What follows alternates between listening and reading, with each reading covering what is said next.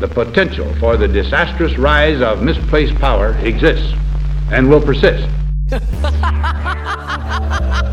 Because they raping everybody out here. Should, a, should a Jewish I baker think- be required to bake a I Nazi think wedding Muslim cake? millionaires and billionaires Yeah, how about that? It feels kind of like we're up the creek. Only an alert and knowledgeable citizenry I'm the boss. That's how about that? And the kids used to come up and reach in the pool and rub my leg down. Well, I'm not a crook. If we were facing an alien threat from outside this world. Hide your kids, hide your wife. whole binders full of, uh, of women.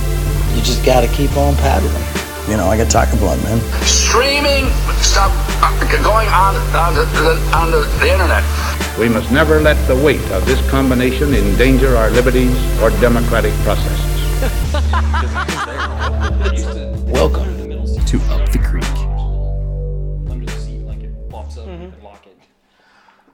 kept it in there for a long time. I took it out and I keep it in my nightstand now, but I'd like to get another Yeah. gun to just leave in my truck full time basically. That's what I do with that. It's so it's always in my truck. Whenever I get out, I just put it in my pocket. Yeah. Um, I have a little drawer like at the bottom, you know, like the da- the console, whatever, not the console, the Yeah. radio and all that, that crap, the bezel. And you just pull it, just keep it in there. But no, it's uh, I like it a lot.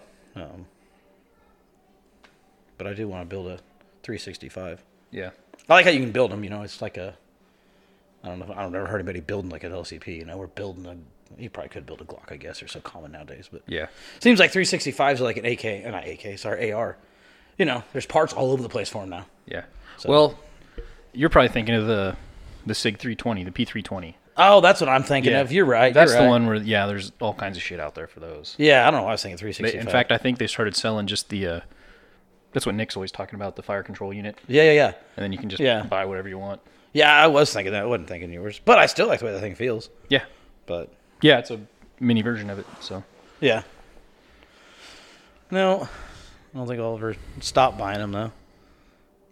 Do you think there's ever enough? Like you ever be like, I've had enough guns, or are you just gonna be like, uh, so part of me is like, the reason I ask is because like, I got a couple more, a, a couple shotguns I'd like to get, yeah, and then after that, for me, it, it would be more ammos and ammo and optics. Sure. that I'd like to have more of. that's where I was like, so I can I don't think I'll ever say like I have enough guns, but I think there's a uh, obviously quality versus quantity. I'd like to get a good semi-auto shotgun, Yeah, and I wouldn't mind having a double barrel. side by side or over and under. I don't know, either or, probably an over under.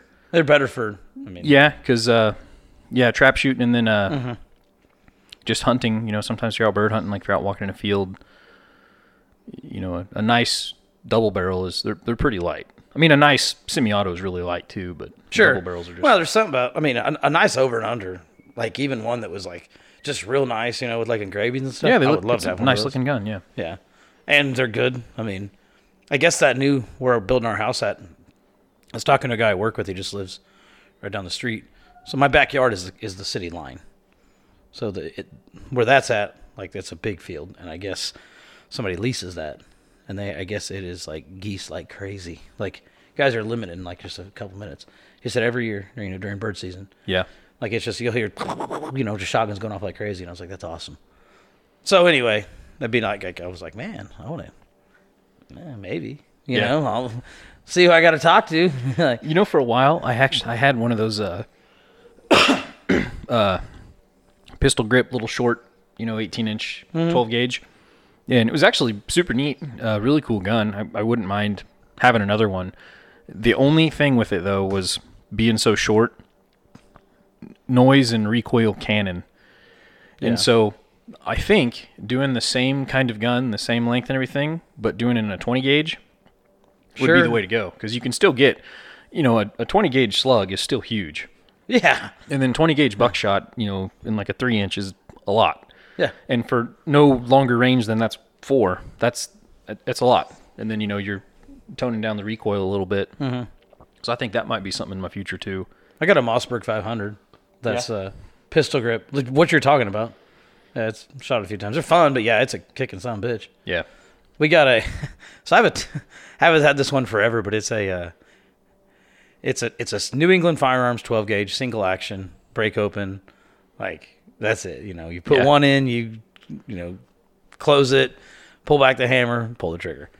Um, years ago, like I cut the stock off to like a and like smoothed it, you know. Yeah. So it's like a wooden kind of like pistol grip, but it's not a pistol grip. It's I really I haven't done it. It has a folding barrel on it still because I'm a pussy, but I would love to like hack that barrel off. Yeah. You know, like fuck fuck the feds, you know? like make this fucking you know, like make a just a pistol, like a little hand Sure. cannon. Yeah. I mean, God, it'd be it'd be it'd suck to shoot. But it'd would be terrible. like you Google that shotgun, they're all over. Like people, you know, all over the uh, Google Yeah. images and shit. Like people have done it, you know. And I and I mapped out, you know, like okay, it could be this long, you know. And I one time I had tape on it, trying Yeah. to where I could cut it at and still be legal. And it sits in my safe. I've taken it out. It's really funny. We weren't. Uh, my father-in-law. This is quite a few years ago. He got married, and we were out at out, by Conway Springs, and we had his buddy's house, and we were playing. We were shooting trap, sorry, and playing knockout. And uh, I don't. At the time, I didn't have like an actual shotgun. Besides that, I just had other guns. And he brought a 20 gauge, but my problem is I'm so short, and it was a Remington 870. You know, standard, not you know, decent pump Yeah. action, but like a standard adult model of that 870 and it's people make fun of me all the time but like when i go to shoulder it because i'm short like the stock hits me instead of like shouldering it it hits me here then i gotta readjust. Yeah. and then i'm like you know i'm not like comfortable. So i shot it a couple times couldn't hit anything. I was like screw this. I, and i brought that shotgun that new england firearms just for fun and I went to the truck, grabbed it. I'd have a handful of shells in, in my in my left hand, and holding you know the gun and the barrel, and they they'd throw them damn things, and I'd just be out there, boom, and I'd hit every one of them, boom. It was it was actually a blast at, at the end, and then everybody was laughing because I'm using this. No, I, I Whatever, believe it. you know? So, so when we shoot clays, my favorite gun to use is my 870 20 gauge youth that my dad got me when I was like 11 Yeah, because it's short. The Yeah. stock is, I think, uh, an inch or two inches shorter than the adult stock. Yep. And then you know the barrel's only, I don't know, 20 inches or something like that, 21 inches. Mm-hmm. So it's it's more compact, but it's still normal shotgun size, and Yeah. so it's real quick. It's it's real quick to move around. Yeah. And I like that a lot. I I take that hunting all the time too. Um, last couple of times I went out, I used a 12 gauge, just you know, obviously a little Mm. more range, but yeah, I like that little short 20 gauge. is great. Yeah. That's I mean I've actually I've, I'll I'll probably get one one day. I, I like those 870s. Um, I also want to get. I think our friend said it the other day, but like a, they used to have them at the Goddard Gunnery. If they're not even open anymore, are they? Yeah, it's still there. Is it still Yep. there? Okay, so the Goddard Gunnery when it was before it moved across the street. This was so this was a long time ago. They had a couple like side by side, you know, twelve coach guns, like shotgun coach guns. Yeah. So you know they're like super short. I think Right. they're cool as shit. I don't Yo, know. they're super cool. I like that old stuff though. Like, I love revolvers. Like, and I only have one, and it's just a 22. But I do love the hell out of that thing. But Yeah. I do want like a, I don't know, like the the cowboy guns. You know, I don't know Yeah. what it is about them. I always I think they're just neat. Like, I'd, I'd love to have a, uh, you know, a nice lever action 30-30. That would be one. gun Oh, I wouldn't, I wouldn't mind absolutely. picking up. and you can get good. You can shoot with those quick. I mean, Yeah. That that I would like that, like that coach gun, and uh, like a like a, a nice revolver, like a 357 revolver, you know, something or you know, a, a, you know, like a 45 or something. Um, better more than my 22. I'd even, I mean, as stupid as it sounds, I want the belt and everything. Yeah. You know, you can put the you know put Right, the bullets right, in it. right. Like I just, it'd probably just be like, look what I got. You know, I would never even use it, but I just think it's neat. No, I I bought that I bought that 1911. So I made that deal with that guy at work, and then I was talking to the guy who sits across from me, and he's he's an OSS, and uh, we were talking about guns, and you know he has shoots and you know has guns and stuff too.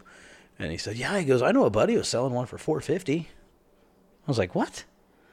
Like, yeah. I was like, "Well, I wish I would have known that," you know, because I mean, I already made the deal with the guy. I wasn't going to back out on the deal, but I'm like, "Damn, I would have bought that instead."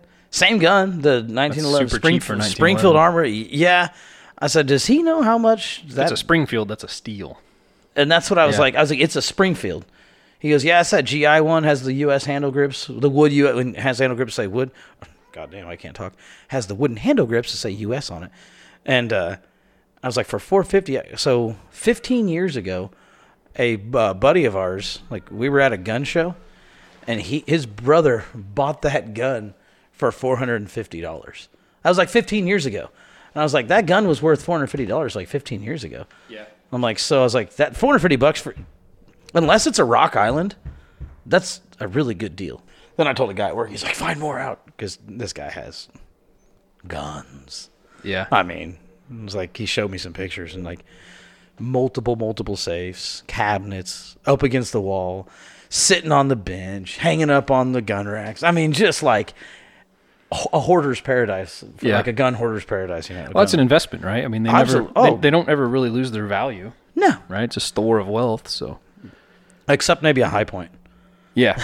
Those things are pretty well, shit anymore. Yeah. Hell, Well, yeah. Come come to a time when you can't buy anything, those things will be valuable. right? Anywho, Well, so on that note, I guess to jump right into annoying political stuff, Mm-hmm. the push for red flag laws in the military, right? goodness, yeah. This is, and how many hundred and some odd uh, Republicans voted yes for it? On yeah, that, it's on crazy. that bill, HR yeah, forty three it's shoved into a defense spending bill, and they will Yeah. never vote against a defense spending bill. So Well, you know what's crazy is I was doing a little reading, and they tried doing that same thing last year. really, Yeah, but they said no, and they took it out. And I guess so. After you sent that to our group, I, I was like, I got to figure more out. I wanted to, so I downloaded the bill and I'm looking through it. And I'm looking, I'm looking. That bill's long as Yeah, shit. yeah. So you, I can't find it. So I'm finally like, you know what? I'll just go to the internet. So I googled it and I came on, came up to Reddit, and basically, it says in there, I forget what section, but it talks about it's talking about um, uh, restraining orders. You know, right? and it basically says any military judge or magistrate, uh, they call them protective orders, same thing. Uh, something, something or other about protective orders, but, but basically it gives them if they can issue protective orders, they can now have the ability to say this person's unstable. So, you know, couples gets married, they get divorced, the wife hates the husband, blah blah blah, back and forth.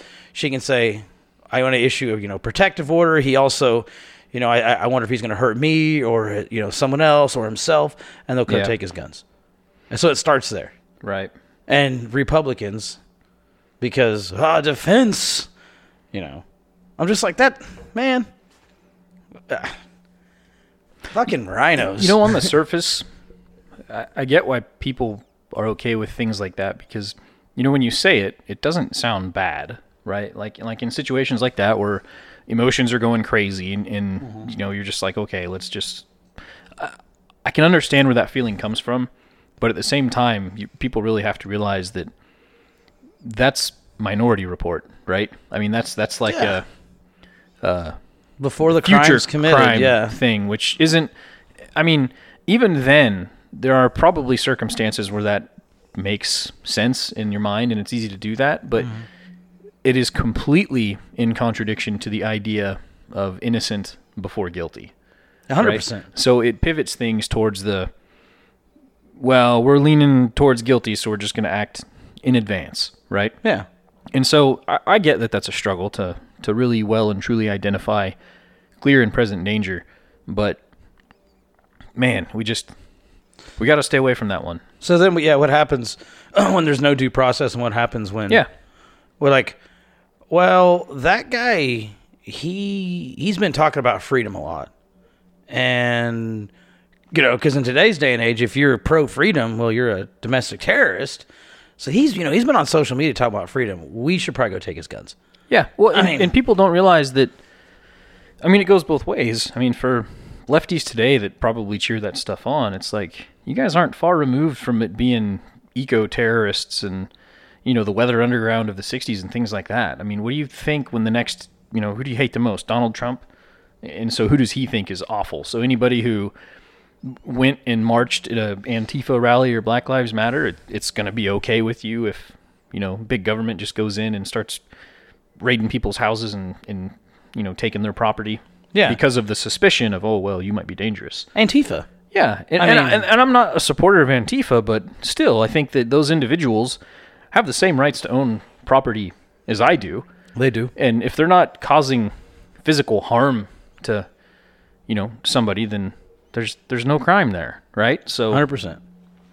and, and I, I don't know why that's such a complicated thing that gets so caught up in in politics because it's I, this whole concept of like, well, we're in power now. We're going to take the guns from the people we want to take them from. Like, it's it's not how this works. Like, this is all going to flip around in reverse and things like that, and nobody wants that.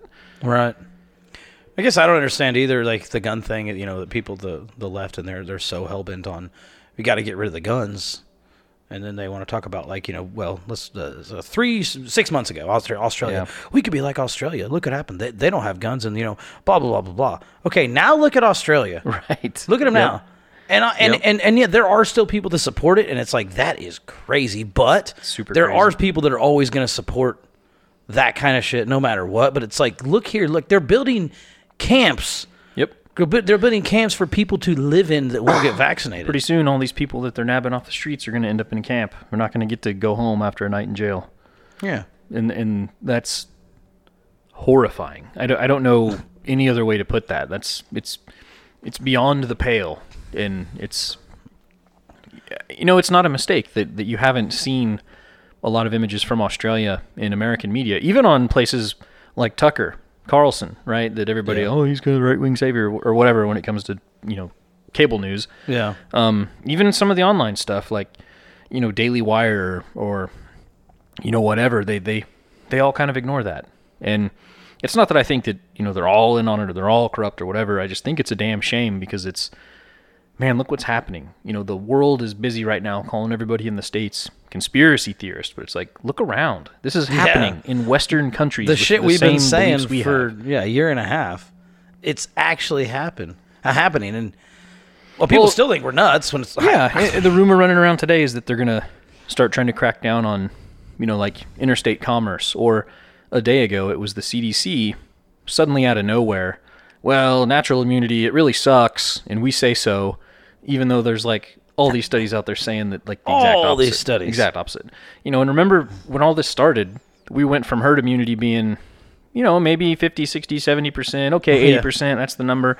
And now what? Biden, 97, 98% vaccinated, right? They, they've just completely tossed the natural thing out the window, um, which is completely anti science and anti history and things like that. And uh, it, Well- it shows you what this really is. It's not that the vaccines are some mass depopulation plan or some thing. They're they're just a tool. And right now, they're a tool that enables a certain path forward that that sort of establishment wants to go down because once they grab that power, the ability to control not just like behavior in the sense that like you can drive on a road, like literally your body. They can make you do anything at that point. Yeah. And so now it's a vaccine, but at what point is it going to be a pill? At what point is it going to be a well, you can't play football and have health insurance, right? Because of head injuries. Or if you choose to play baseball, you know, we're not going to treat broken hand. You know what I mean? Like Yeah. that's the path we're going down.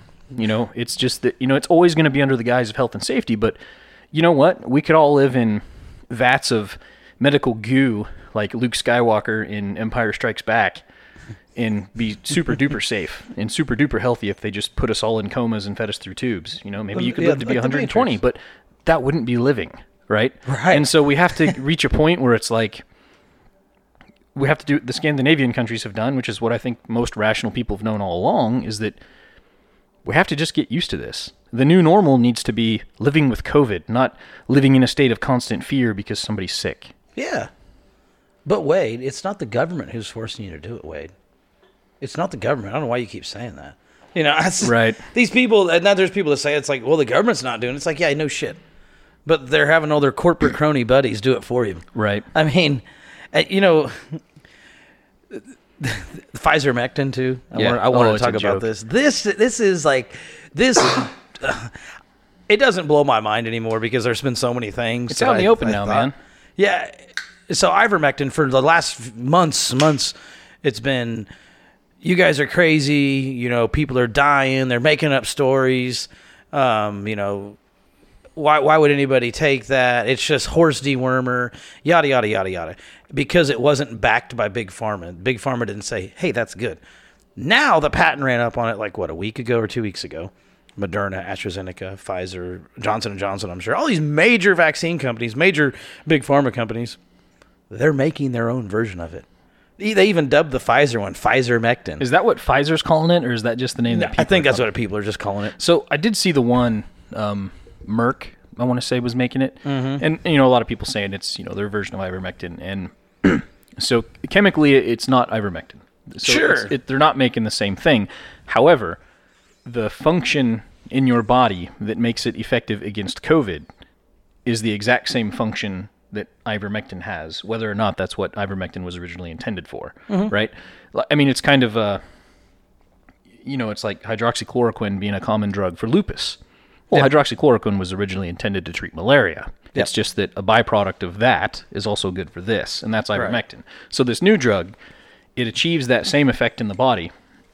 It's just not ivermectin. And so they say, well, it's not ivermectin, but it's like, dude, literally, Yeah, everybody for the last year that's been saying ivermectin, like you're doing that thing, You're- you you, may- you've just changed it because now it's not a horse dewormer; it's a brand new therapeutic for the dangerous deadly pandemic. cutting edge. And the other thing you have to wonder is, oh, so these pills are only coming out after the FDA approved, you know, a vaccine and boosters and is making everybody get it. Mhm. Because you know what happens if these therapeutics come out first? Oh yeah, you can't. There are no vaccines. Exactly. Right? So it's a huge cash cow.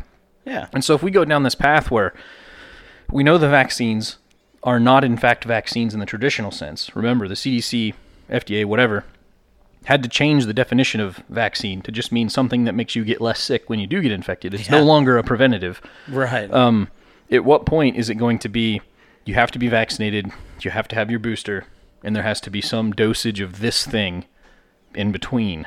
You know, Mhm. like you'll no longer be allowed to just not be drugged up. You know, it's funny in my mind, and this is kind of my personal conspiracy at the moment. Um, it's funny that we ended Afghanistan. Uh, you know, the forever wars are are done, or they are ninety nine percent done. You know, to some extent. Yeah.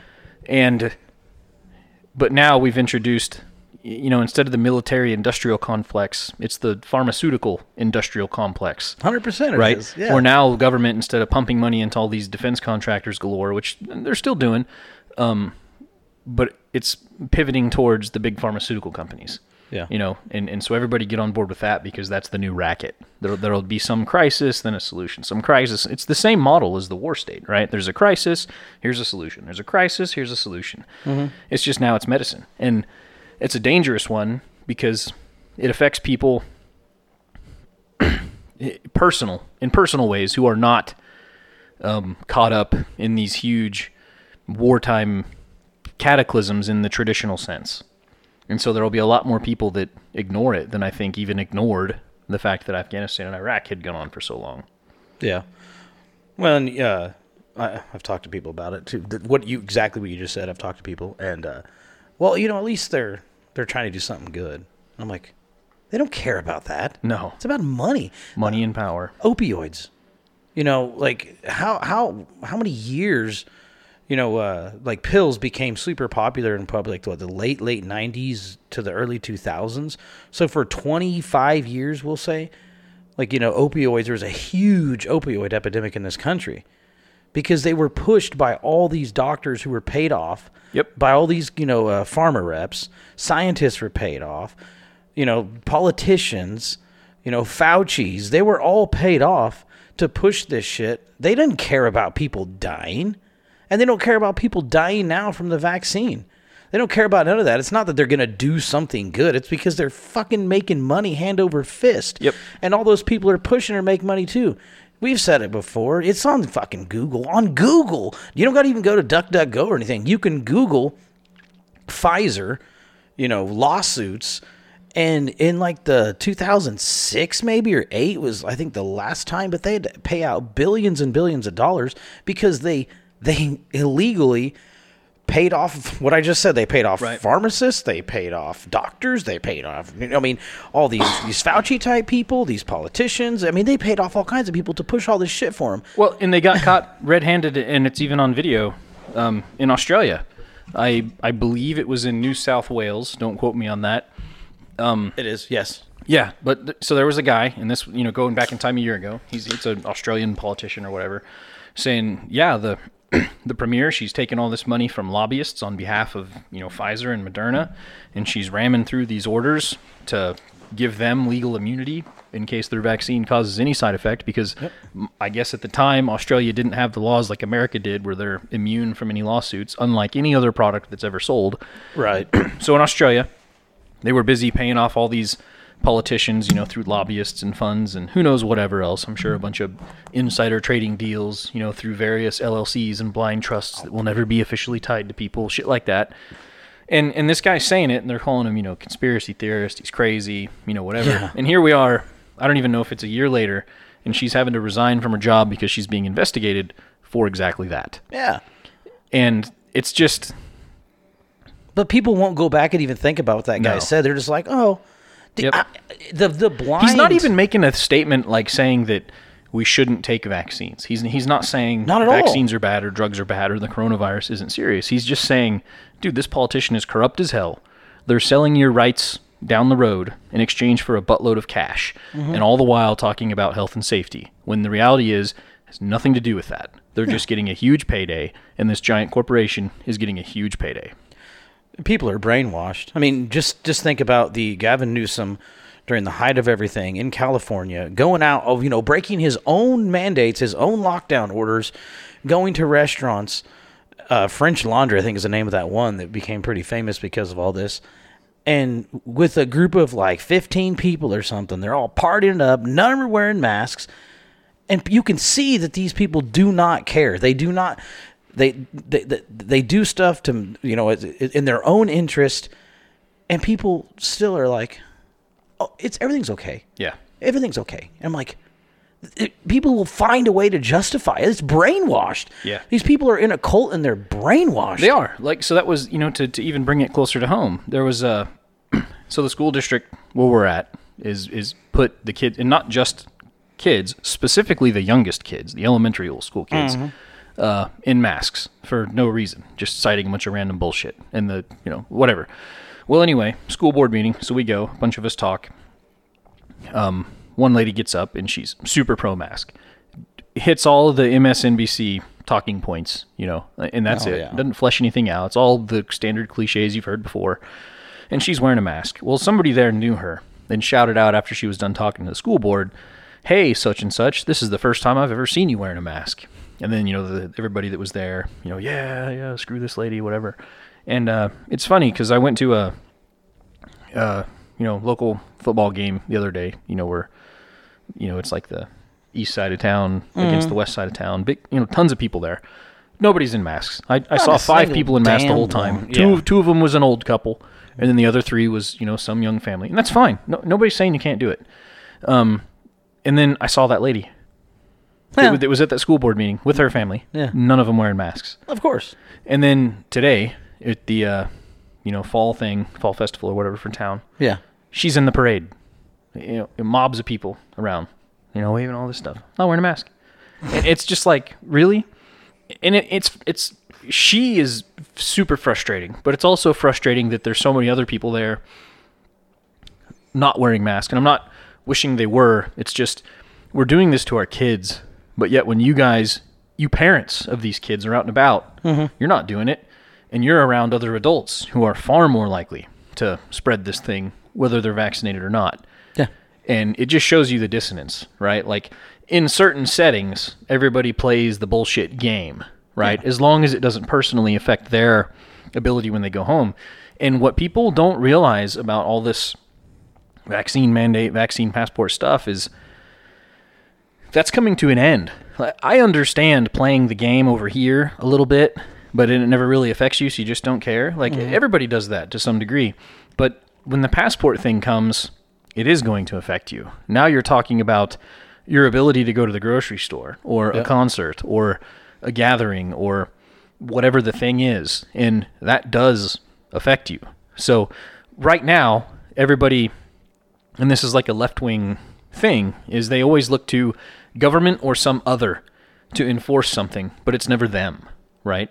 Yeah. They, will never do it voluntarily. It's always got to be. That, that's why we have, uh, why they look so hard to like taxes for things like welfare. It's like, well, I mean, charity you could just give freely, but nobody does that. Look at Bernie Sanders. As much as he talks about need to help this person or help that person, he gives nothing, nothing to charity. Oh, I mean, sure, relative to me, yeah, he probably gives more because he has more, but it's it's statistically nothing. And he's rich as fuck. Yeah. And uh but they don't want that. They just want taxes. They want the government to go take it from everybody. And that's a huge philosophical difference between, you know, taxes and charity. Is they're not the same thing. One is freely given and morally right, and the other one is taking against consent, which is morally wrong. And and that's what's coming down the road with the vaccine passport thing because you're free to go get vaccinated now. Um, a private business, um, free of government mandates, is free to require vaccines to get in and things like that. And while I would disagree with that, I can understand that argument and and deal with it. But when it's these draconian mandates like every employer has to do it or else, or Yeah. everywhere has to do it or else, that's a whole other ball game. Yeah. Well, you know, people also for some reason like these these left people they they need a daddy to tell them what to do. Like you know the Bernie Sanders thing. Go Yeah. back to that. Like they'll never just go do it. They they want somebody to tell them. They cannot have personal responsibility. They can't just do stuff on their own, no matter what it is. They need someone. And, and I'm convinced that there's there are people out there, and a lot of people out there in this world. They just they they have to have somebody tell them what to do. They cannot manage their own lives by themselves. They're um, afraid of it. They're afraid of freedom. And and there's Yeah. There's a little bit of truth to that because freedom is dangerous. It requires you to mm-hmm. make good decisions. Yeah. but people don't want to live in a world where they have to make good decisions.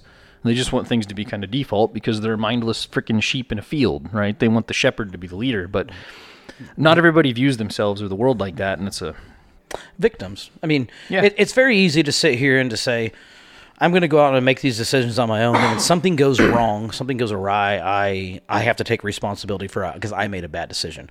It's a lot easier to say, okay, somebody tell me what to do. Okay, I'm going to go do this. Um, okay. And then when something goes wrong, you can point your finger and say, well, I didn't make that decision. They made it for me. So it's actually their fault. It's easy to play the victim. You know, I, I do this at work because it to me it's uh, one of the best ways to to really to manage people because I'm a manager. Um, something goes on in the shop, and I I can sit here all day and I can say, okay, you're gonna do this, you're gonna do this, you're gonna do this, and you're gonna do this, and those people have no buy-in in the plan. You know, they can they they have no no uh, like personal like interest, no personal gain. So when something fails, they just say, "Well, it wasn't our idea." You know, we, you're the one. It's, and they play the victim because people like play Yeah. the victim. I don't allow that shit. So here's what I say: I say, here's what needs to be done. You guys, are the experts, you figure it out. You come with me. Come to come with a plan. Come to me and let me know what you're gonna do then they they make themselves succeed because they came up with the plan and that same thing goes with life. Yeah. if you make people say no i'm not going to make the decisions for you you figure it out yourself. People will find a way. But so many people don't like to do that. And, and i'm in the area i'm in i've only been there for a few months now and it's definitely taken like it, it to make people do that in my old area that i had it took a long time for people to be like okay we the boss isn't going to do it for us. We have to figure it out. Yeah. And in the long run, they're more successful. I'm more successful. Everybody's more successful. It's the same thing goes to people in their daily lives. Someone should uh, shouldn't be standing up there and saying, "This is what you're gonna do. You're gonna live by this, this, you know, and do as you know, do as we say you can do." Yeah. People like to play victims. We can't let that happen. Well, culturally, I always phrase this as the war on masculinity. And when I say masculinity, I don't necessarily mean male, right? I'm just I'm just putting a virtue on that side of the fence, and that's not to demean feminine stuff. Just let's roll with it for a minute. It, welfare, right? It mm-hmm. replaces the father in the home. And so look at like broken families and, and where single women run to for, for money and help and things like that. Mm-hmm. And then look what that has done to a lot of men who are in situations like that. There's no longer the societal honor culture of having to do things a certain way. And so over time, you erode that honor culture, tough love, whatever you want to call it. Sure. And then now you arrive at this victim thing where everybody's just a child mm-hmm. whining about it's somebody else's fault. You know, why is your room dirty? Well, it's because you did, you know, yada, mm-hmm. yada, yada. And there we are. and and there has to be a an awakening of that somehow, where, where Yeah. people start running back to responsibility and, and, and accountability and pride, you know, and, and things like that. Yeah, it as yeah, as definitely as a society and a culture, we we have to. But oh my God, how that's so difficult because th- these programs are set up like welfare. Yeah. It, it's set up to make people depend on government. Well, and, and so look at like, I'll, I'll point on schoolwork. You know, there's this stuff about being a good community member, or you know, the way they do math, and and just just the way a lot of things are approached is not to make a kid think or question. It's it's to make them fall in line, right? Yeah. You are going to do what I say, and you're successful if you do what I say, right? Mm-hmm. And and so that's where it is. And so then you run into this. Well, there's these rules, and as long as you're within that framework, it's okay. You're not Yeah. allowed to step outside of it or, or Don't think outside or- the box. yeah, and they trap you in, you know, culturally with. I don't know. And anymore, it's the woke stuff. You know, that's Yeah. the fence that they build around you. You can't cross. You can't say these certain mean things, right? Or do these certain things, or, or whatever. I don't know, man. It's just, it's a lot to unpack, and I, you know, what would be the term? You know, the, these two pills would be black pill versus white pill, and I'm a lot of days I lean towards black pill, which is you know kind of doomer, kind of we're gonna lose and it's gonna suck. Yeah, and that could be part of white pill too. Things are gonna have to get worse before they get better. Yeah. Um, you have to go through chemo to beat cancer a lot of times, right? So Yeah. it's got to get worse before it gets better. So maybe, hopefully, we come out on the other side better. But sometimes it's like when you look at these institutions that are crumbling, whether it's rotten education or rotten government or the FBI just being, you know, it's always been a, a political thing, but now it's like nothing but a political thing. They all are. FBI, CIA, NSA. You know, there's two things that, that come to my mind that I think would be the best things structurally, institutionally that can happen. And one would be getting rid of the Department of Education. And then, even if we didn't do that, just having massive school choice. Like, even if they're not going to just not tax you, some kind of huge push for vouchers and competition in education. That would be monumental and change the game big time. And that would be a great long term fix. Yeah. Now, after that, the next thing that I could think of that kind of ties into some of this, and even the COVID stuff, uh, there needs to be separation of science and state. I know the current thing that is popular is that we want more scientists to be in government. I think that's dangerous as fuck.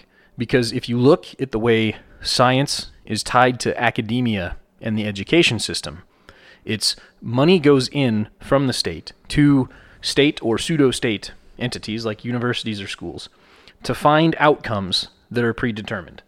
So they say we want to look at this climate change thing to see if it has this really bad climate change outcome. 10 times out of 10, they're going to find the outcome that they wanted because hmm. they're trying to justify a narrative that suits the politics. And you see that now, even with the COVID stuff.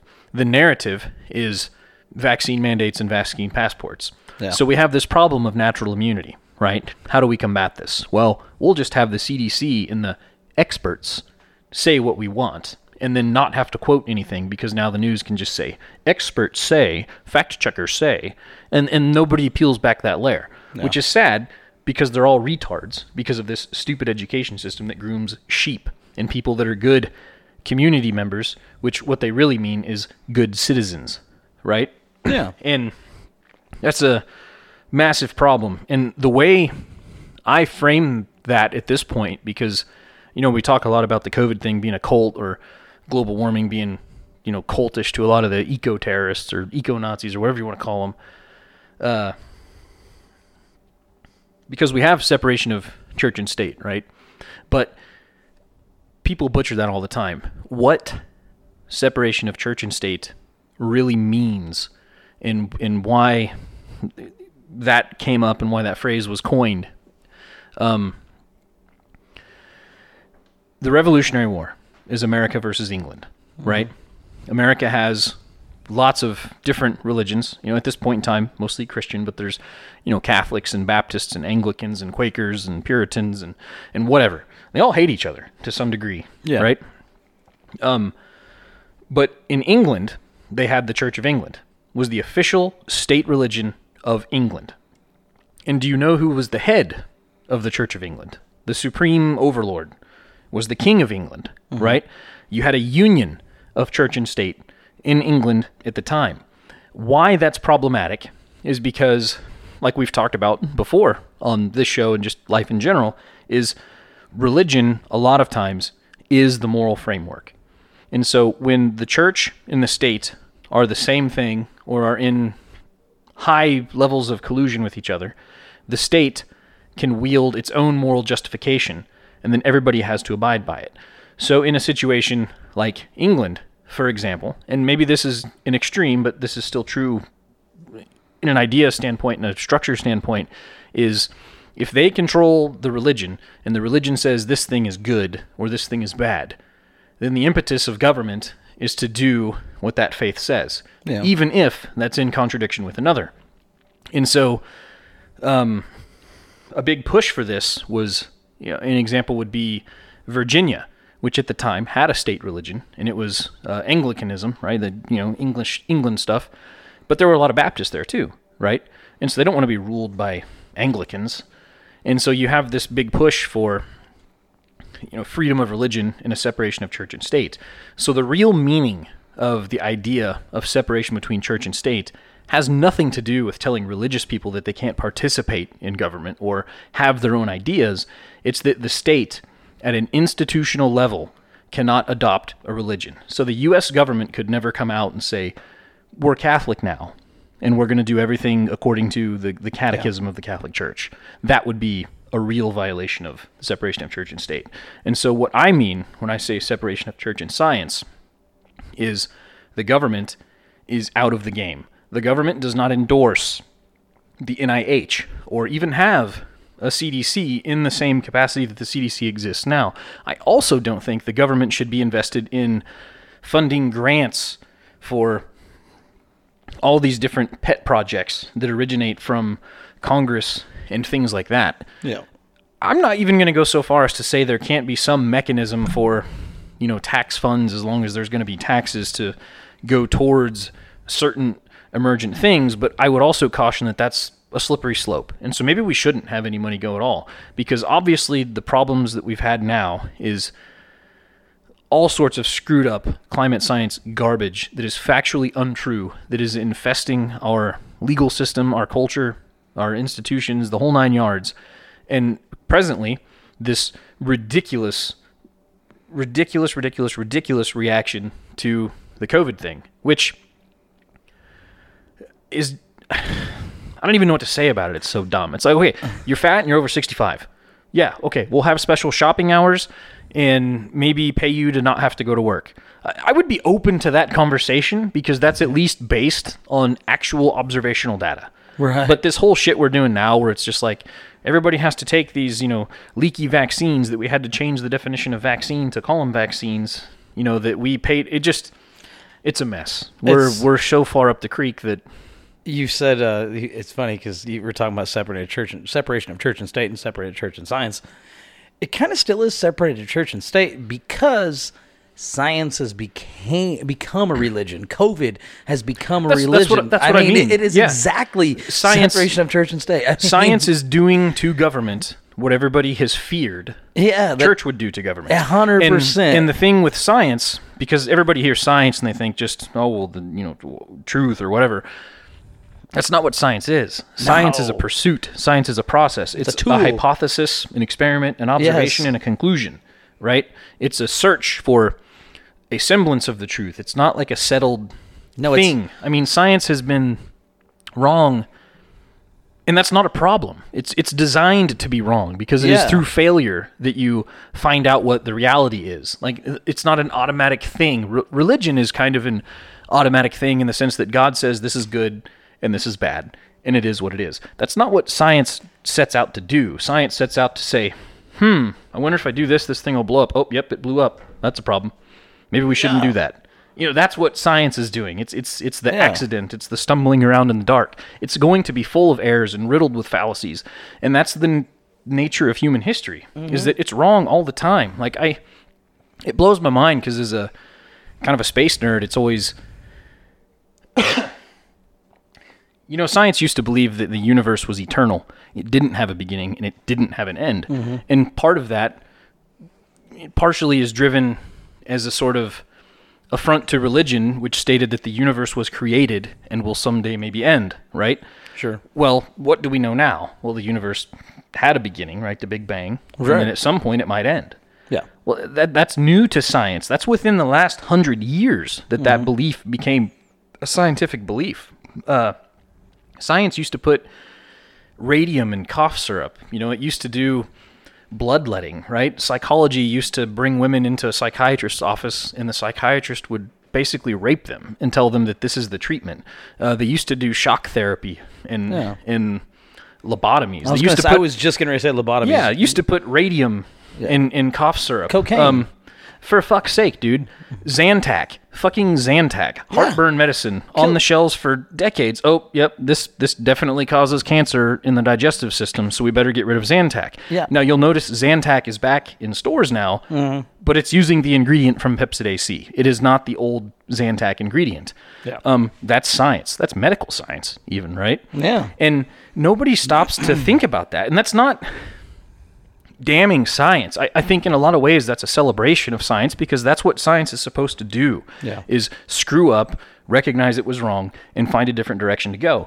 But now with like this COVID shit and the climate shit, we're just worshiping these things that get kicked out of computer models as absolutely has to be because it was the government funded National Institute of Health or the government bureaucracy, the CDC, which is headed by a politically appointed person, mm-hmm. said this thing. And, and so we're at this place where, yeah, the science science doesn't really mean science anymore when they say trust the science. It's a fucking cult of its own. And what it means is somebody who follows along with the government status quo party line belief.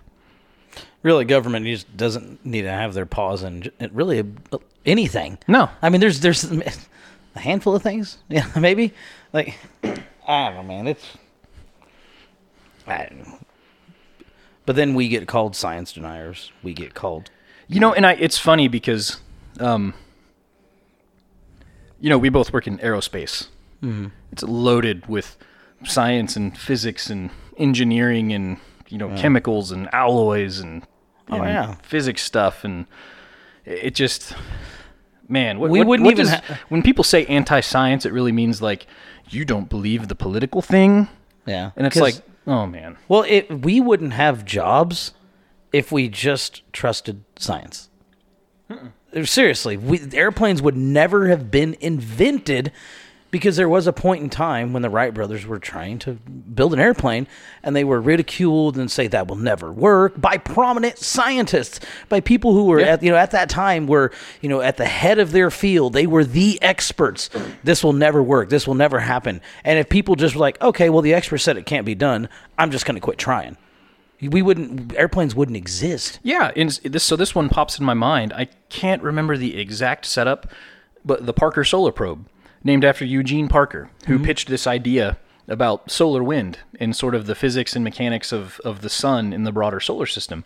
Science laughed him out of the room and mm-hmm. threw his ideas in the crap because he flew in the face of everything that the establishment thought for a lot of years. Yeah. Well, then they finally stumbled on, holy shit, this guy was mm-hmm. right you know, and then they ended up naming a, a you know probe after him, you know, decades after the fact.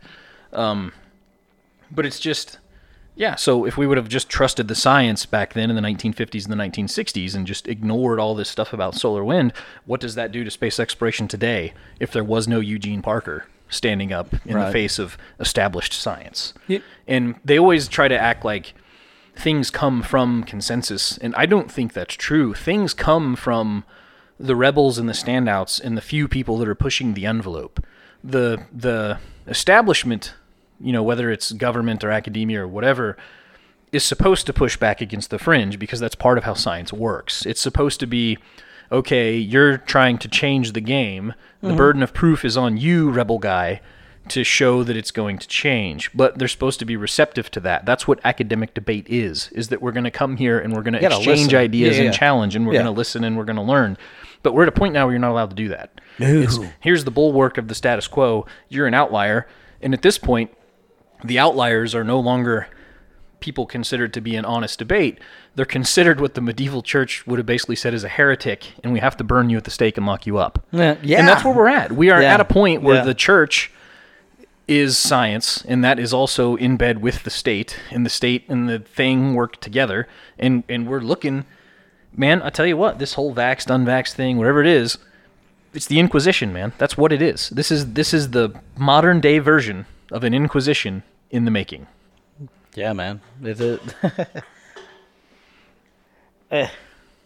And I don't know why that's so complicated. I mean, I, I realize there's a lot of big words and maybe some history in that that you know somebody casually listen. Oh man, this guy's got so much hyperbole going on. Like, I, I can understand that, dude. But nothing that I just said is complicated. no.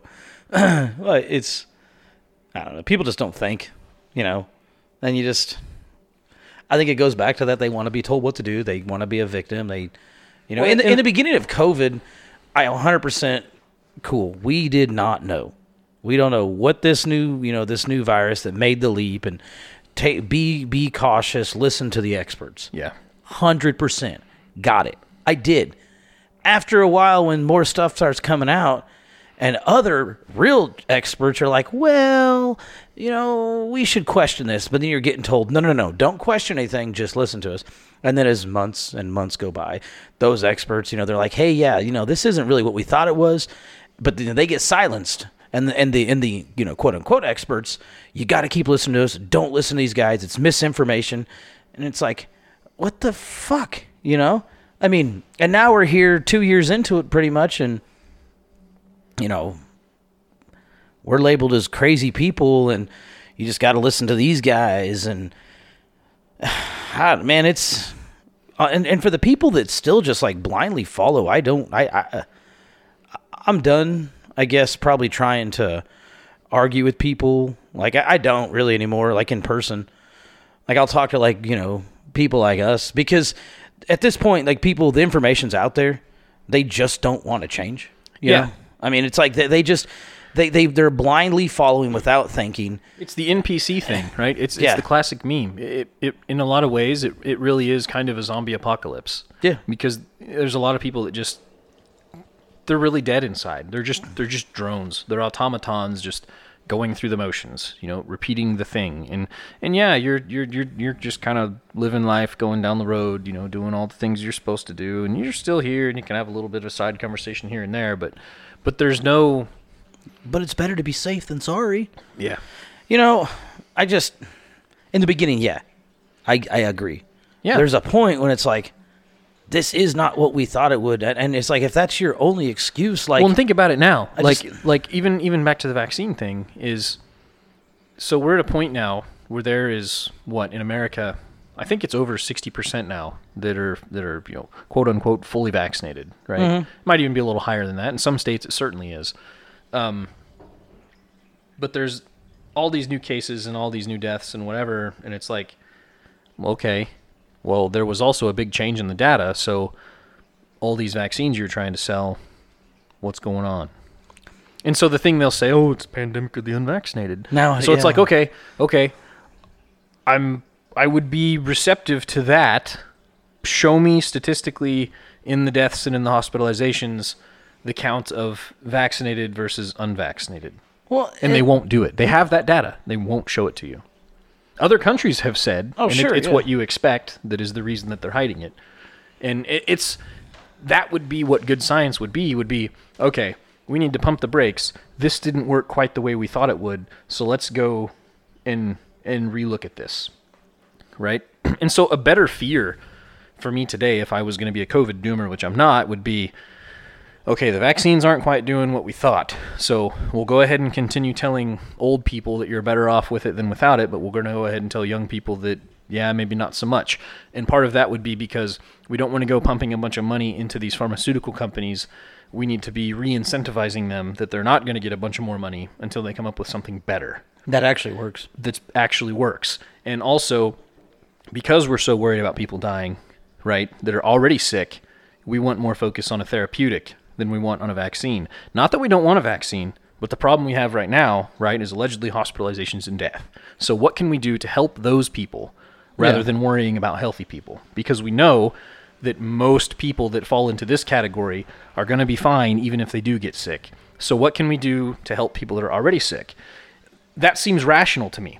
I would even think it would be more rational for them to have that conversation and then also bring up we're still going to wear masks, we're still going to social distance, and we're still going to do the essential only thing when it comes to restaurants. It's not that I agree with those things, but if that was the thing with the original fears that we have to do these things to mitigate it, I would at least understand it more. Well, now we're in this world where the vaccine is supposed to be a silver bullet, and it's not a silver bullet. And they'll tell it, they'll say that, oh, we're, we're telling you it's not a silver bullet. But okay, if it's not a silver bullet, then why the big push for it, right? And then Well, if um, that is a silver bullet, then why all the big push for lockdowns and passports? Um, and Yeah. it, it makes no sense, even within its own argument. And I, I don't get why more people can't sniff that out. Well, and, and the statement "protect the vaccinated from the unvaccinated" should tell you everything you need to know. Yes, yes. That should tell you everything you need to know about. if anything, it would be the other way around because if you have a shitty, leaky vaccine, that the virus can encounter these antibodies and then, you know, mutate in such a way that they're no longer effective, you're pushing the virus to change faster than it would on its own in a Mhm. society that is not vaccinated. And and that's been proposed by even that Dr. Robert Malone that you know, hey, maybe this is actually driving some of the Uh, the rapid derivatives, you know. What the hell they call that uh, vaccine? There's a, there's a name I can't remember. He talks about it on that. Uh, well, he's been interviewed now dozens of times, but yeah. Ah, shit, what's that called? Well, it's when the vaccine will change. Uh, basically, the vaccine becomes like the like it becomes like the spike protein kind of. Yeah. So you know when you get infected, the spike protein, it helps you know your body. It doesn't help your body. Sorry, it makes you it makes you sicker. Like it, it lets the virus in. But blah blah blah. blah. I'm, I'm I butchered that. But that the vaccine it's a cell vaccine dependency. Ah, fuck, vaccine dependent something. Um. Anyway, but you know it's funny because the whole point of vaccines is to bring up herd herd immunity. So you could introduce you know a virus to a population and they could become they could get natural immunity and eventually get herd immunity and then every it pretty much wipes it out Yeah. that's okay or you make vaccines and then you introduce like a weakened like the flu shot we'll say a weakened deadened virus to the population they build up antibodies and it, it makes herd immunity happen faster you don't hear about herd immunity like you said in the beginning of this episode at all anymore that is the point of a vaccine. Now it's just like, just get the vaccine. We got to be 100% vaccinated. Got to get vaccinated. Got to get vaccinated. It's like, well, it doesn't work. Um, natural immunity is a thing because natural immunity does end up having herd immunity. It's like, are we just going to forget that all this stuff we've known for hundreds of years? Like, uh, what? I mean, but Yeah, it's a, it's, I mean- it's yeah, it's it's just a bullshit narrative, and at this Yeah. point, it's morphed into religion and power. Mhm. Um, you know, one thing I've noticed too is that they don't talk about the cases in Florida anymore, right? Because remember, Florida going supposed to down. be so bad. Yeah, they're all going down. And the thing is, the aid, the death rate, like between like Florida and California, is more or less the same. The one big difference is that Florida's population is a lot older than California's. So how do you square that? Why are more young, supposedly healthier people croaking in Flo- in California, where more people have had Yeah. the shot in these areas like L.A. and San Francisco, than is happening in Florida? Um, weird. yeah, it, it just yeah, it's just frustrating as hell. It is, it is, man. Um, and you know what? We're on the Delta's on the downward trend. It's seasonal. Well, that's going to be the big thing. I wonder of why the push for vaccines kind of so hard, so sudden now is because we are heading into traditional respiratory illness season, right? Everybody knows that. Mhm. And so I think there is an idea that they'll never say they have to eliminate the control group because they can't have somewhere like Florida going through this and statistically being no different than somewhere that is knocking on the door of 80 90% vaccinated because it's already kind of undeniable but at that point it's going to be Well, it's- impossible to talk around in any semblance of serious society, which I would argue it's already there, but it's really going to be there this fall.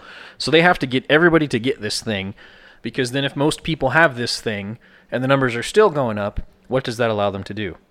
Boosters. Yeah. Then they can sell this perpetual the next Yeah. thing, the next thing, or the drugs, right? Yeah. Well, get your boosters, and if you get a breakthrough case, we also make Pfizermectin. you know? Man, that is it. Like, and that then that's what they want. Yeah. You know, because none of these things, and this is what frustrates me about kind of uh, Reason Magazine, right? Establishment libertarians. There was an article today. I can't remember exactly how they phrased it, but it was, you know, vaccines are still the best way out of the pandemic or whatever. And it's like, God, you guys aren't even paying attention. Like, like the whole people getting vaccines, even in areas where the vaccination rate is extremely high, that has done nothing. Israel, Israel, ninety some percent. It has done nothing to get rid of Yeah. masks, the whole distancing, quarantine culture bullshit, and this ridiculous idea that has perpetuated since the beginning of the pandemic that we just need to test, test, test, test, test, test, test, test, test. You test more, you're going to find more. And I get it, right? You don't want to go over to Granny's house if you know that you're sick. Well, if you know you're sick, you should be coughing and sneezing or whatever. Maybe you want to be even more cautious and have these tests anyway. I get it. But the problem is, you can't have this massive testing culture that also has this absurd fear quarantine culture that shuts down businesses and schools for the sniffles, right? And and things like that that are just kind of because I'll be honest, when I had it um, here recently, it was like, really. Yeah. I mean, I mean, in all honesty, like if, if it wasn't for the world being the way that it is right now, eh, you would have went to work like normal. I never had a fever over 101, which is what they consider actual fever. It was always Yeah. like 99, whatever, right? It's I got the sniffles, a little bit of cough. You might I'm going to take a- some Tylenol. I'm going to go to the office. I'm going to do my thing and just Yeah. kind of try to take it easy that day. Mine got to 102, so I would have taken a day off work, Sure. and then I would have went in the next day, Yeah. And yep. I would have taken some ibuprofen or Tylenol, and I would have been just fine. Yep. Drank some water. Yep. But now we're in this ridiculous world where it's like, oh my gosh, You you, were next to somebody who's positive. You have to go lock yourself in a room for 15 days or whatever the hell it is, you know? It's- and then everybody has to wear masks everywhere because because well, well just because right Hmm. and it's just it's nuts and so this whole the whole premise that the vaccines are going to end it is ridiculous because everywhere that the vaccines have taken over none of that shit has gone away. If anything it's gotten worse because you've made people so freakishly paranoid Mm-hmm. because we have such a fucked up culture that I think is largely rooted in a shitty education system with the really really full-blown evil and moldy relationship of government and you know quote unquote science that it's just it's not going to end. I wanted to talk about Lolberts because you mentioned Reason Magazine. yeah libertarians God, you know they're the worst, man. yeah we were we talked about that earlier today uh, briefly when we were texting each other, and I don't like.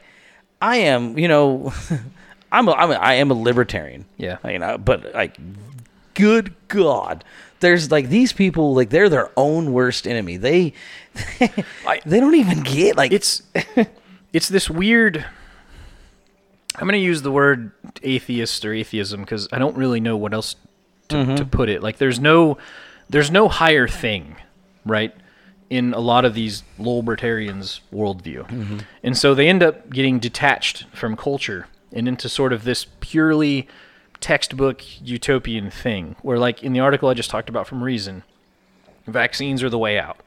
Well, yeah, in a vacuum, you have a really good vaccine and you have a disease and you have a population.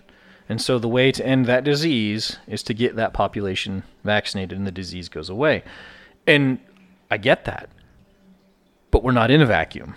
We're in a place with these shitty vaccines. And I'm not saying, anyway, leaky vaccines. Let's go that one and this ridiculous culture that it has this obsessively fear thing in a government that has an incredible incentive to snatch as much power as possible in a big pharmaceutical company that wants to use that government to become an unlimited cash cow through vaccine mandates and continuing this cycle of fear because it does nothing but good things for their bottom line. So the lib- the libertarians are they're detached from reality. Like there was another thing I saw the other day on Twitter, a guy with a lot of followers and uh, you know, they're just talking about property rights and things like that, and how well, some of these mandates, if they happen in such and such a way, or actually technically, you know, well, I don't agree with it. Gosh darn it, it's fine. It's like you're what they what they reject is they reject the idea that certain cultures make certain things possible. Yeah. And I the reason I mention atheism when I start this is because there are certain things historically that whether you are religious or not derived from a western world that went through an enlightenment once it figured out the whole Christianity thing, right? And that created a world that was ruled by natural law, no longer a thousand pagan deities and and all this stuff. Um, scholasticism, right? Um, that's a that's a, a monastery Thomas of Aquinas thing. Like the whole idea that we can study this stuff and it is no longer, you know, rain dances or, or whatever. That all happens with that world. Yeah. And you know, I'll I'll give a little bit of credit even and say that you can you can I'll throw you a bone even, and I'll say that that's not entirely Christianity, right? Some of this born out of the changeover from Greece and Rome, and it just kind of built up, and then here you go. They reject all of that. They act as though culture has no influence on how these ideas come about. Everybody should just see these ideas as logical things and, and roll with them, but that's not how cultures work. That's not how belief works. Like somebody has to buy into this stuff. How do you get them to buy into it? Well, you have to have a, a culture and a belief structure that makes that thing make sense. And mm-hmm. that's Western civilization has done. But we're in a world now where Western civilization is evil. It's racist and it's wrong. And so all these ideas have to be questioned and ripped apart. And that's what we're going through now. And so what they're you know, it's like if some guy's over he's on his property and he's yelling threatening things at like my wife and my daughter all the time, right? But he's not actually aggressing. Right? And he can say whatever he wants. Mm-hmm. But the reality is in a good strong culture, nobody tolerates that shit. That guy's got to go. And so this whole idea that we have, if everybody just believes, you know, get off my lawn, right? But you don't live in a society where everybody even respects the premise of you owning a lawn. They reject Right. the idea of private property wholesale. And so if your whole idea is to, I'm just going to say, get off my lawn and live on my island, what happens when everybody around you doesn't even believe in your island, much less that you should even be allowed to own an island, right? Right. Because you're now the outcast. Yeah. It doesn't work. You have to have a culture that supports these things. And so uh, Dave Smith talked about this a little bit the other day. And, you know, I can't remember everything he said, but he made a couple good points when people were talking about this kind of the debate of open borders, that kind of stuff is like certain things are compatible with libertarianism and certain things are not. And so if you want to have this libertarian world, there are certain things you're going to have to guard against. And we have to figure out what that culture looks like. You know, whether it's, I'm not saying it has to be explicitly religious, but there has to be some acknowledgement at some point that these ideas and beliefs, even if they're not explicitly political or libertarian or whatever, are the ones that make this possible. And if mm-hmm. that's a certain subset of people, that needs to be the certain subset of people that you market to because you say, hey, I have these ideas that I want to achieve because I think they're better for everyone. Therefore, I need to go to this audience and say, hey, you guys, we have a lot in common. Let's come do these ideas because they're even good for the people who don't like them. But the libertarians can't do that. They're just obsessed with, you know, drag queen story hour and a bunch of this woke nonsense. Taxation it's not stuff. hurting anybody. It's it's fine. It's fine. It's like no, it doesn't, man. It rots culture to the core. And the thing that comes in and replaces it once you have that rotten culture is a people that pursue and promote rotten policy. And you're never going to get to your libertarian society. So you're a libertarian at And that th- point. There's a, you know, a lot of those libertarians. You know, it's they're all about individual freedom, individual everything, and and while I'm 100 percent, you know, for individuality, like there be, there does come a point when you have to have something, some society, some culture. If not, then you know stuff will fail. It is not going to work. It goes back to your you know the law and argument and stuff like that. Like you, and I guess maybe if you have a culture of people and they all think like that, okay. But I mean, you you can't live in that culture though. If you're that one guy who owns a own, you know, think that you're the only one who owns Right. a lawn. I mean, it's just so weird to see these you know these kind of libertarians like making these arguments, and it's like ew, what like I, I, I- you know goes back to like Jo Jorgensen, you know, during the the campaign, uh, presidential race and stuff like that. It's like they were talking like, like all this stuff that's happened in the last two years, and well, even before that with the election and all this crazy shit, like they're still talking about shit that like it's like that doesn't even fucking we, we shouldn't even be focused on that anymore. Right. Like everything that's happening right now in the United States of America, in the world with this COVID thing, they are just totally oblivious and blind to. Well, like, like- the Cato Institute said, you know, the other day that vaccine mandates are good. and it's like, okay, there's the death of individual liberty. Right. I mean, nobody is is out here necessarily upfront arguing that the vaccines are bad. It's just that there has to be a balance of those two things. And how can you have a structure where there's a authority that can tell people how they can't behave in a private level, right? Because being vaccinated is a private status. It's no different than the government getting into the bedroom and saying, "Oh, I saw these two guys doing sodomy. We better have the mob go out and hang them." Right? That's the world they want to go back to when they when they talk about like these vaccine mandates. And uh, That's I don't know why they can't see that. You know, I don't know, man. Like it's split her down the middle. We can have but I think you know one left thing and a right. I wondered about. I was talking to some people over the last few days, and uh, you know, somebody brought up, you know, Trump saying he's going to run, or not saying, but posturing to run again in 2024. Yeah. And I, I'm not for that. I'll throw that out there. I- I'm not I- either. I, I hope he does not. I think it's gonna hurt. I think it's gonna hurt more than it's gonna help. Um, now that being said, talking to this person, these people, the the name that comes up is always Ron DeSantis, right? Yeah. Because he's done a lot of things in Florida that have been pro freedom, pro liberty, or whatever. And I actually was thinking about it, and number one, you would need to know how much of what Ron DeSantis is doing in Florida is because this is what Ron DeSantis actually believes, and how much of it is what Ron DeSantis is doing in Florida because he knows that this appeals to a certain base hmm. and he wants to just claw power. What's the governor? No different than any other politician that's ever been there. Right. What's the governor of Texas? Greg Abbott. Abbott. So during the the beginning, you know, because Texas is a very pro freedom state, He's right? a lockdown guy. Yep. Oh yeah, hundred percent for lockdowns. Then he realized when his people were like, "Hey, what the fuck, man?"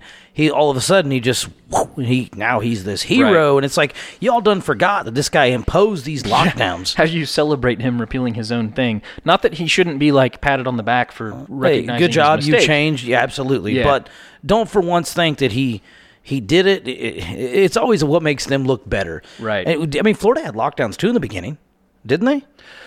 I'd have to go back because I'm not I think- necessarily clear on the beginning, but I wouldn't put Ron DeSantis in the same camp as Abbott. No, um, to no, a large same. degree because I do think DeSantis has stood up to a lot more of this stuff up front without doing it in the first place. Um, Sure. like South Dakota, for example, never did the No, lockdown. no, thing, they never right? did. Kristi Noem has been good on stuff like Yeah.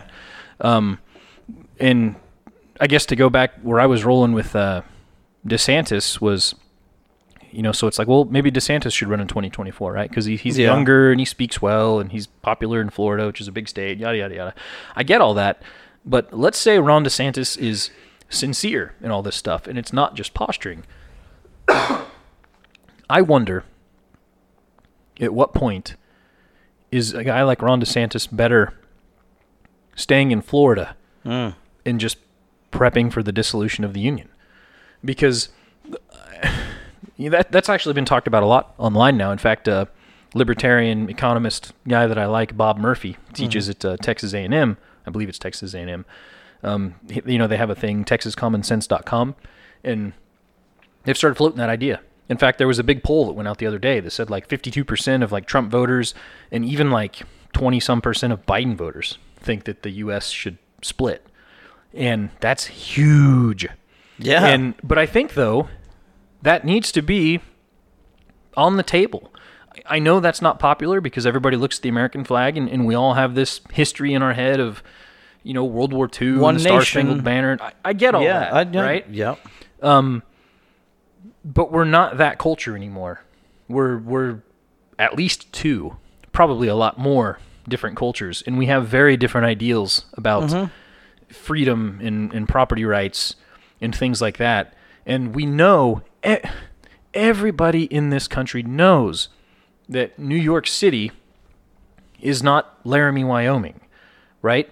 Like, how can these two places even pretend to be the same thing? They're, they're, they're just not, and they're never going to be. So we need to quit pretending. Three hundred That's and the thirty case. million people. How And do you we- get them on the same page? You won't. You don't, And, yeah. and it's either either we split this thing up and end it, or there needs to be a dramatic shift back towards states' rights.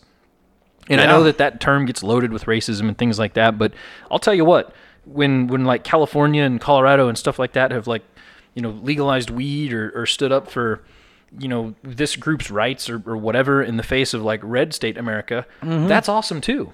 Yeah. But but that needs to be the norm. And I, I think at some point cultures cultures vote with their feet. It's not immediate, but it is happening. You're seeing people leave California and go to Texas. You're, you're seeing the way Texas is doing abortion, and there's a lot of people that don't like that. But but on the long term of society, there has to be a you go where the ideas are. Yeah. And and I don't know, people are so afraid of that, but that's what needs to happen. There needs to be a split and some movement. Well, and I think al- that's the only way to stay together peacefully. Or else we're just going to stay in this situation where we have a federal government who has, you know, a guy like Donald Trump that everybody on one side hates, followed by a guy like Biden that everybody on the other side hates. And we're Yeah. just going to go through this upping of the ante of who can be more threatening to the enemy or their perceived enemy. Um, and that's going to be bad for everyone. Yeah. Well, you know that I mean, we, it was never the, the federal government has just entirely too much damn power. It, it needs to needs to shit, shit needs to go. I mean, it, there, there are fifty individual state, individual states, and it should be like that. Yeah. If you have these views and stuff, cool. Go live in California. You know, you go go live in Texas, go live in Florida, go live in New York. You know, go live in wherever. Like, and there's fifty fucking different places to choose from. I mean, it's, it's pretty big.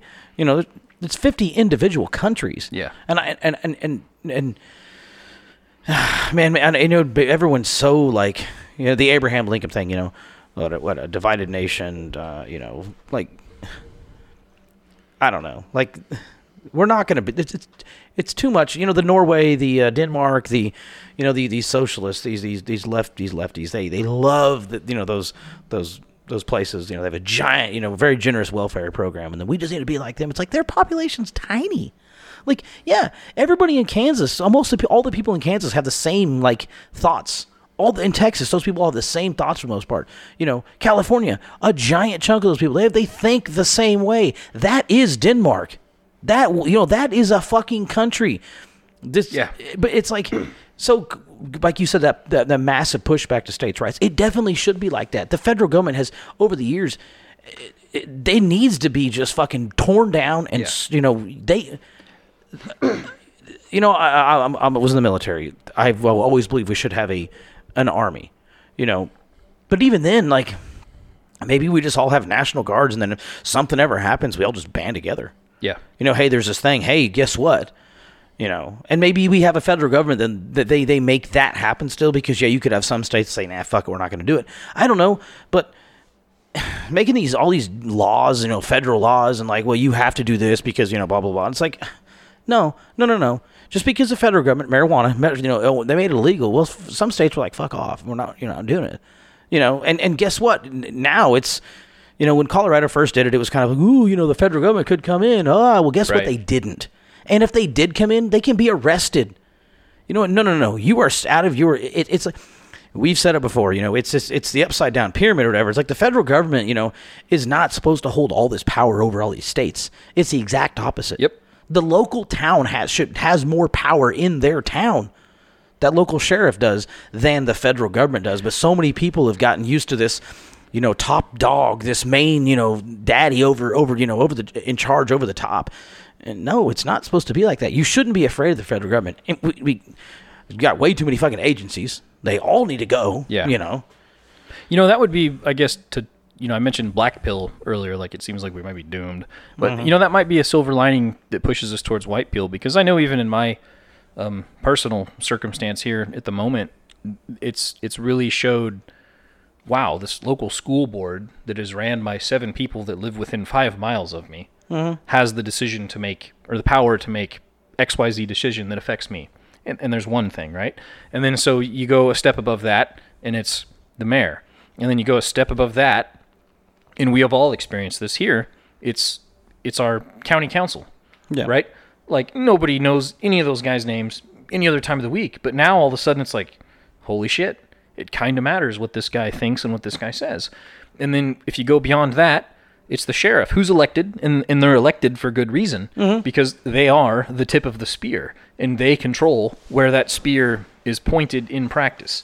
And so you realize that, like, let's say that nationally we go down the road that Australia does. It's the sheriff that is going to be the one that is the tip of that spear. So, like we talked about the interstate travel ban. Well, who carries that out? Yeah, exactly. Yeah. So if, if you know the blue states all do it, that's fine. But Texas and Florida and Kansas, Oklahoma, Kansas, Oklahoma, they're- Missouri, they're going to say no. Screw Arkansas, this. yeah. Screw this. They're- And that's massive. And then the other one um, here in Kansas is, you know, we have a Democrat governor who's done a lot of the awful things that other Democrat governors have done, like sending old people into old folks' homes during the height of the pandemic when that was bad. You know, closed schools for now, we know basically statistically no reason, and mask mandates and blah, blah, blah. So she's not been helpful, but we realize now that the state legislature has the ability to to overrule her in a lot of hmm. ways, and and they're looking at maybe coming back into a special session to push back against some of this federal stuff that's happening. And nobody, most people probably don't know their local House representative's name, but there's a lot of people who do now. It's not, it's not most Yeah. people, but it's way better than it's ever been. And then we're starting to realize that all these little local things have an impact. I mean, mm-hmm. it's it's the difference between even when things were in the midst of you know shit show pandemic when I would even give some sympathy towards mask mandates and things like that. You know, when it was supposedly real bad. You know, 1918 Yeah. Spanish flu, all that. Even then, going from like the town we're in now to just 10 miles down the highway, completely different. Y- You walk in over here, no mask. Hey, Bob, how you doing? Whatever. I'm just getting some dog food or whatever, and it's no big deal. But then you go to like you know Costco and you're getting ran down by the Karen. You need to put your mask on right now, or I'm gonna have to ask you to leave. You know, like the attitude just Yeah. changes dramatically. Yeah. And so you realize how much those local things freaking matter. Mm-hmm. And and I think that's that can only be a good thing as time moves forward. Yeah, people have to be involved more locally. You know, and it's kind of sad. I mean, Well, that- conservatives haven't conserved anything because the nature of a conservative is to be reactionary. And a lot of times being reactionary just means complaining about something but dealing with it.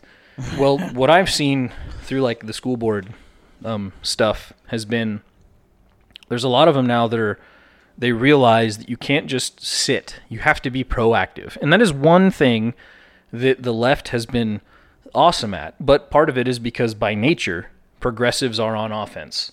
They're mm. looking to score touchdowns, you know, politically. and so Yeah. nobody ever goes to school board meetings or nobody cares what the school board does. And so it just becomes full of people with agendas who think highly of themselves a lot of times. Not that that's all of them.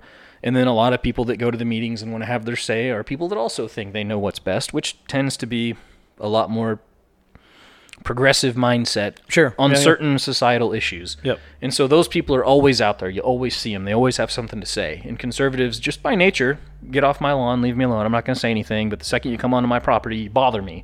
It's like, oh, this is wrong, this is wrong, this is wrong. But by the time that happens, it's usually too late. But Yeah. now I think there's finally enough people pushing back that, you know, one of the last things related to all that that I went to, it was like there were 50 people there that were just parents concerned for their children and then there was like you know five or six people that didn't necessarily even have kids in the issue they just wanted to go there to push their little their talking points well uh-huh. historically it was probably only ever those five people well now suddenly there's this push of all these people that give a shit now and that's Right. good Yeah, it is good. Yep. Well, man, I think that probably covers it, right? yep works for me Good episode.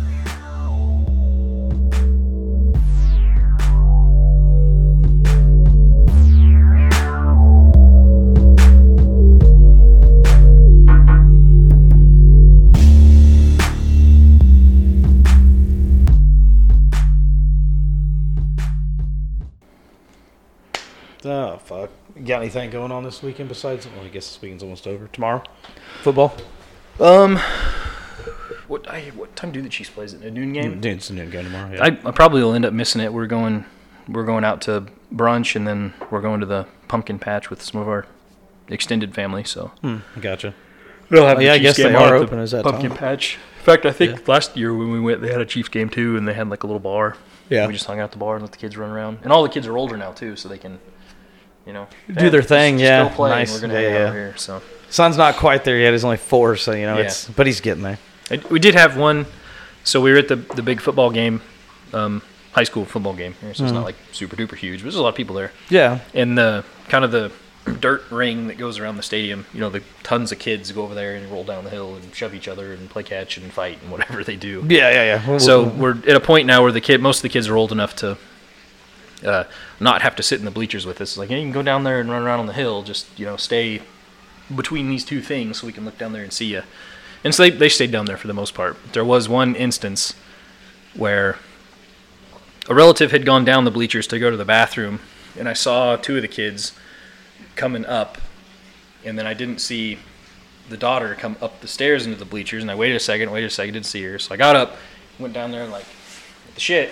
Because I know there was only like a short window where I couldn't see her. Yeah. And I assumed that she ran into relative and they went to the bathroom together because it was, you know, probably about potty break time. sure. And so I went, and you know, that ended up being where they were, and it was fine. But still, there's a few occasions like that where it's like, oh shit, I can't see him. Yeah. This isn't good. I'm gonna be a bad parent forever now. You know. We've joked thought about getting JJ one of those uh, little trackers that you stick in your shoe.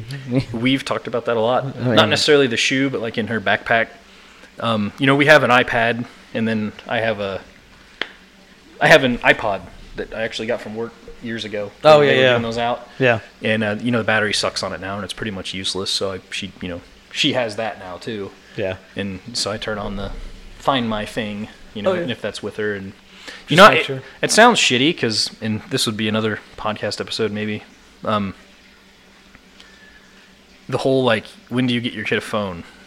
You know, because like she's at the age now where it's like hanging out with friends or going to the fall fest. She wants to go hang out with, with cousins or an aunt or or whatever, and Mm-hmm. it's got less to do with like exploring the internet and more to do with like parental insecurity about where's my kids, which I think is probably bad for society because you need to, as parents, kind of trust.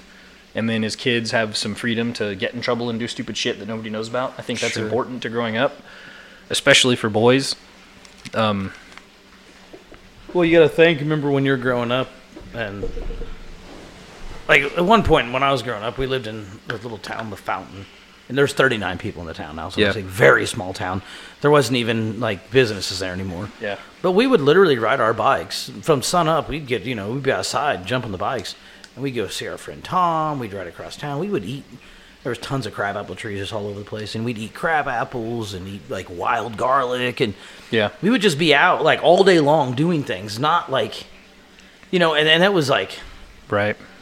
my parents didn't know where we were. They didn't know what the hell we were doing. They didn't know where we were. But we'd come home at Yep. dark, and then you know, or we'd come home for lunch, and we'd leave again. You know, and it was just like, I don't know, like there is, a, and and I get it. You know, a big part of me wants to say, you know, like do that when you, but it's like God, it it's tough. Especially in, in bigger towns and bigger areas, just because there is a lot Yeah. more bullshit that comes along with it, you know? Yeah. Um, because, yeah, I was the same way when we lived in, well, Clearwater, where you're going. We'd, we'd Yeah. ride our bikes and go hang out at the park, and we'd go to Duckwalls. I don't even know if that store's still there. And go look at trinkets No, it's it's a store now. What's it called again? Misers, misers. Yeah. Yeah, I think. Yeah, we'd we'd go do that, and then before mm-hmm. that, we lived in a a neighborhood. We'd go ride bikes with our kids, run around, had cousins that lived there and stuff. And then the last two places my parents have lived have both had woods next to them. And so yeah, dude, we'd wake up and go to the woods and hang out in the pond, whatever. Just come home at dark when we heard somebody yelling in the distance to come home. You know. Yeah. Now she's Kaylee because we both have Apple Watches. Has been I want one, I want one. And you know, honestly, with like the whole you can pair one to your phone, but then their parental controls on Apple are actually really good and they're pretty thorough. Hmm. Um, we've talked about it. Like, well, shit, what if we did just get her like a cheap one and then pair it to one of our phones, and then it basically can call us, the grandparents, and then have her location on it. Well, yeah, and she won't have it all the time. It'll just be, you know, drop it in her bag, or if she stays the night, you know, it's something, you know, or like the AirTag thing, or You know, can whatever. do uh, Apple Watch because they changed some things too.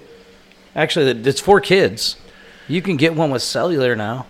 Yeah, well, that's what ours are. The ones we have. Oh, you guys are so, okay. yeah. And you, uh, I, this was on like a couple updates ago, or maybe an update ago, but it was talking about basically, um, it's for your kid to wear. Yes, yes. It's So like it's, the, the, the watch would be paired to my phone, Yeah, yeah. but I can give it to her, and it knows that it's hers. Yeah. And then, and then you can set up the same like screen time limits and what you want it to do Yeah. and not do, and time limits, and yeah, we've thought about that. You could do walkie-talkie. But you know, it's funny because we sit here and talk about you know vaccine passports and mark of the beast and tracking and all that. It's like it's exactly what that fucking is. Yeah. You know. yeah.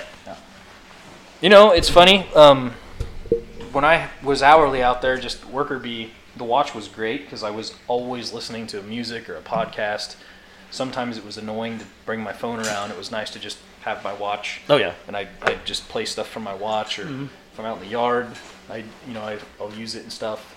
Um, but my job now, number one, where my office is, I have no service whatsoever. Oh, that sucks. I mean, I get on the Wi-Fi, I guess, but Yeah. Uh, I don't use it as much because my phone's always like right there, and like people are calling me and shit anyway, and so it's just it's what I have. I'm no longer Yeah. just walking around freely doing what I want. So I don't really use that aspect of it anymore.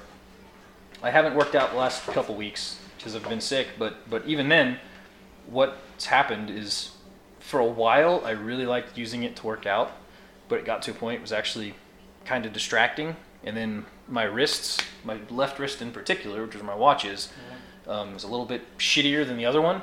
So I use wrist wraps, and the watch doesn't really like those. So I've quit using it for workouts even, and at this point it's it's kind of become expensive jewelry. The cellular thing is nice once in a while because there's times where I'll leave the house and not bring my phone, just you know, just in case Amber needs to get hold of me. But I don't know, man. I've done this a couple times, but part of me is like, man, I'll just get rid of this one and just go get like a standard G-Shock regular watch because I like having a watch for some things, but Oh, I love having a watch. but I don't use the a lot of the Apple Watch functions anymore. You know, because a lot of my desk now it's almost annoying because like the work phone dings, my phone's dinging, and my watch dings too. Everything's like always going off, and it's like I still. Nah, I get it. I mean, I, I use mine for most interests until time. I. so what I wonder is like if they could make a dumbed down one that doesn't have such a big glass face that was more like a Casio G-Shock or something like that, looked more like a traditional watch, Yeah. less features. Like, just give me like the activity rings, and then like buzz me when there's a message without necessarily having to see it, right? And then maybe GPS, Yeah. which you know the, a lot of the Google watches are like that, I guess. But Yeah. I like to be able to look at it and see what the message is. I do that. Yeah. But, I don't hardly do that a lot. reply from my, put my phone in my pocket and reply. Yeah, But I do like to. The only time it's been really super handy is on meetings. Can yeah people can sneak. Yeah, I do that a lot. Yeah. That is kind of cool. Um, the walkie-talkie thing's neat. I don't use it all that. Yeah, it was it was a novelty at first. Amber and I did it for a little bit, Yeah. but after that, I was like, yeah, it's just it's just kind of stupid. As far as like, I use Apple Pay on it a lot. I, yeah, I haven't done it for my watch. I've been using it for my phone a lot more, like at QuikTrip and at work, and that's going to be the next big thing. I think is the wireless payments like that. yeah. I'm not gonna lie. I don't like hate carrying around a wallet. Yeah, I, I just have, you know, those metal credit card looking tool things. I've got one of those with one of my daughter's ponytails around it, and it's just got like my work badge, my ID, and my debit card. Yeah, I That's all I carry. I have a real thin wallet, and I'd rather just like, just have my phone. Like the whole tap thing to pay is amazing. Yeah. I'm uh, on because it, it's 2021. So here we are bitching about vaccine passports, which have usually been QR codes on phones at this point. But it would be really nice if there was a way to just digitize my ID I was just and then just have that because now I don't need to carry anything with me other than my basically personal computer and that's it. right.